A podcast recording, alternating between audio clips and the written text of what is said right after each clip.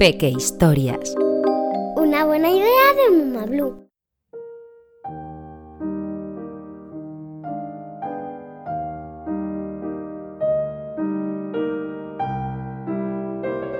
Marie Curie, la extraordinaria científica.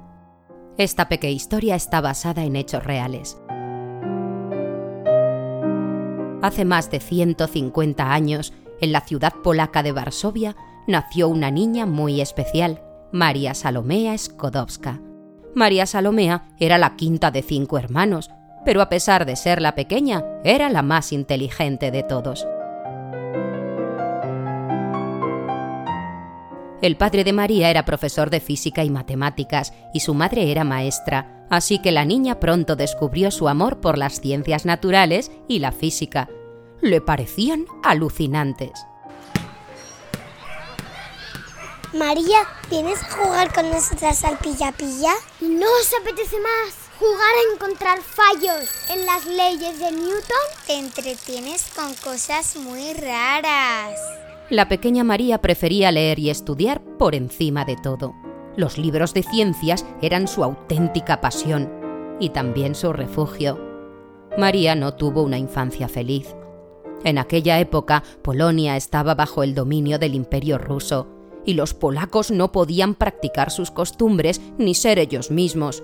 Todo lo que hacían tenía que ser como los rusos querían que fuese.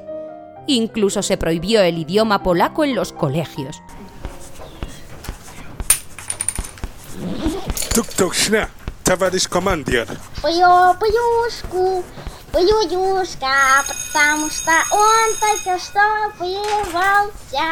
¿Qué dice este de pollo polluscu? Pero Vladislav, el papá de María, no estaba de acuerdo con renunciar a su identidad, su idioma y su país. Cuando los rusos se enteraron, se enfadaron muchísimo. Como castigo solo le ofrecían trabajos mal pagados, por lo que el dinero empezó a faltar en casa de María. Un buen día, su mamá tuvo una idea. Acogerían a niños en su casa para poder ganar un dinero extra. Pero claro, eso acabó siendo un poco locura.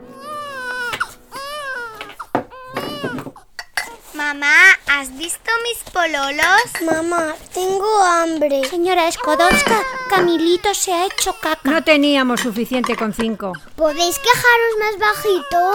No puedo concentrarme en la lectura. Empollona. La pobreza no fue el único motivo de tristeza. Antes de que María cumpliera nueve años, una de sus hermanas murió de tifus, una enfermedad que transmitían los piojos y las pulgas para la que todavía no había vacuna. Y la desgracia fue a más. Cuando María tenía 10 años, su madre murió de tuberculosis, una enfermedad de los pulmones muy contagiosa para la que tampoco existía una vacuna en aquellos tiempos. No estés triste, María Salomea. Seguro que están en el cielo. Sí, Dios las tiene en su regazo. Pero la pequeña María no creía en Dios, sino en la ciencia, así que no encontraba consuelo en estas palabras, solo hallaba refugio en sus libros.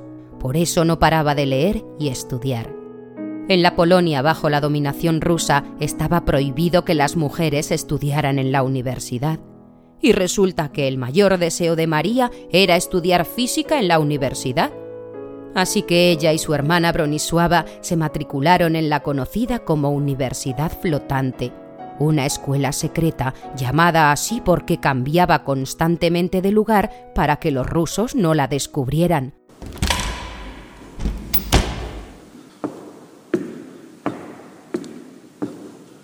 Disculpe, ¿es aquí la universidad secreta? No puedo decírselo. Es un secreto.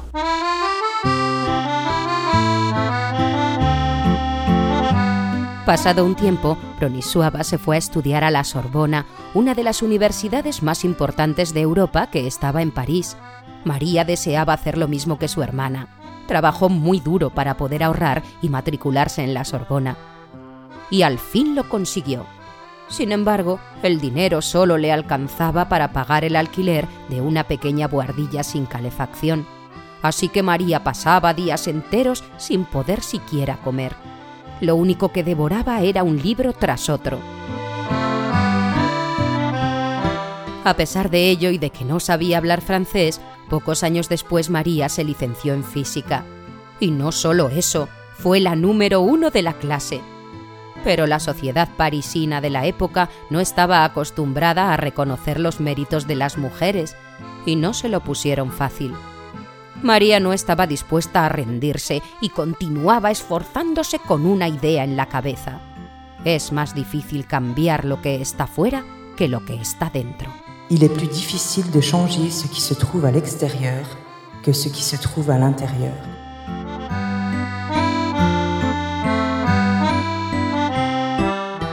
Un año después, conoció a un hombre muy especial, Pierre Curie, un científico que al igual que ella era un apasionado de la física.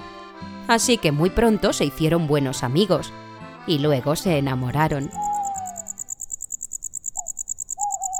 Mi amada Marie, somos como dos cuerpos magnéticos que no pueden luchar contra el destino de una atracción irrefrenable dentro de su campo. Si es que cuando te pones romántico. Pronto se casaron y María Salomea Skodowska cambió su nombre por Marie Curie. Pierre y Marie eran tal para cual. Sabían reconocer las cosas importantes de la vida. Por eso, en lugar de gastar dinero en un banquete de boda o en unos anillos, compraron una bicicleta y se fueron de luna de miel a recorrer Francia subidos en ella. ¡Wow, Pierre! ¡Mira! ¡Mira qué cuesta abajo!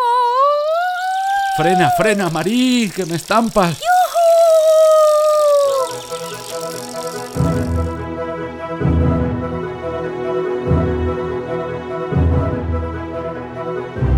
A pesar de que ya era licenciada en física, Marie Curie quiso seguir estudiando y comenzó un doctorado.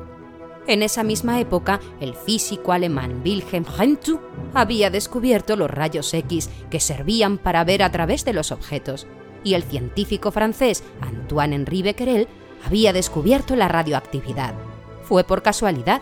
Antoine había guardado en un cajón unas placas fotográficas junto a un trozo de uranio. Cuando volvió a abrir el cajón, las fotografías se habían vuelto negras, lo que le hizo darse cuenta de que el uranio emitía una potente radiación.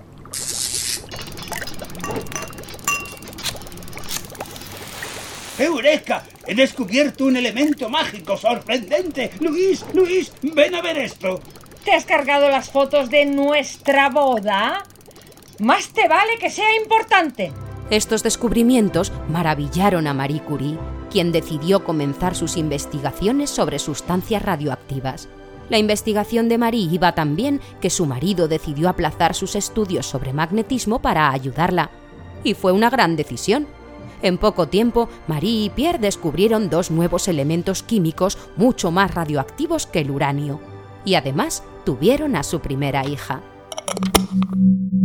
A este lo llamaremos radio. Mmm, no es muy original que se diga. ¿Y a este qué nombre le vas a dar? Lo llamaremos Polonio, en recuerdo de mi querida Polonia. Si es que cuando te pones patriota... Marie y Pierre Curie pasaron cuatro largos años intentando demostrar a los científicos el valor de su hallazgo.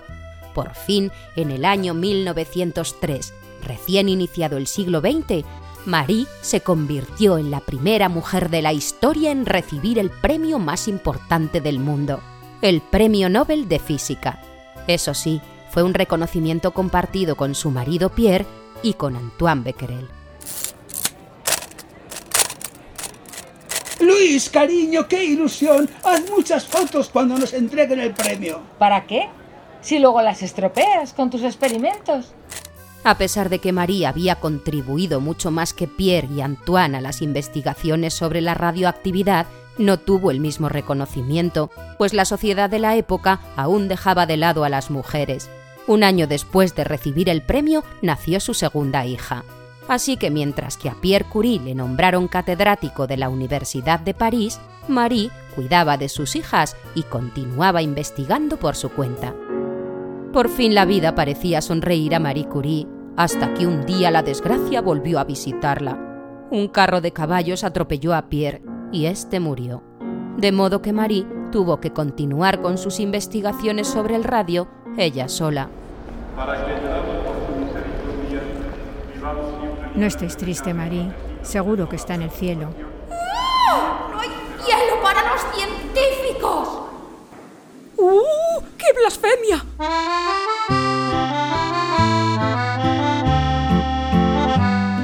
Gracias a su empeño durante los siguientes años, Marie Curie realizó otro importante descubrimiento, la radioterapia como tratamiento del cáncer.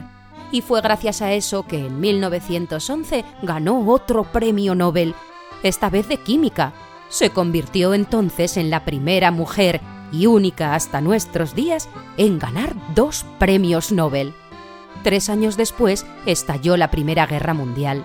Marie Curie pensó en cómo podría poner sus investigaciones al servicio de los soldados heridos en combate. Entonces tuvo una idea. Compraría viejos vehículos y máquinas de rayos X portátiles y crearía ambulancias radiológicas para ayudar a los heridos. Su idea funcionó y salvó la vida de muchos soldados al facilitar que los médicos pudieran ver sus cuerpos por dentro, encontrar las balas y poderlos curar. ¡Ay, ay, ay, ay, me duele! Pero si los rayos X no tocan la piel. ¿Ah, no? ¡Ay, menudo soldado más cobardica!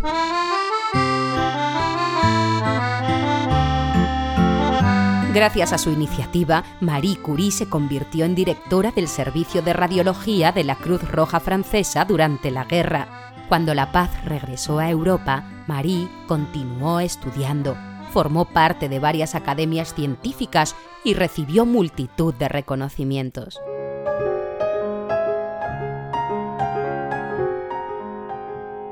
Marie Curie murió con 67 años de leucemia, un tipo de cáncer que seguramente desarrolló por estar tanto tiempo expuesta a la peligrosa radiación de los elementos que estudiaba. Pero Marie Curie no murió del todo.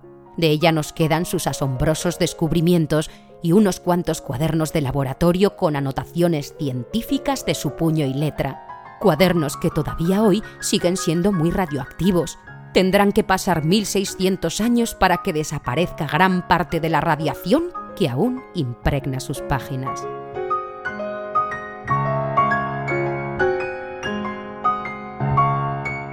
Una buena idea de Muma Blue, la marca de cuentos personalizados más guay.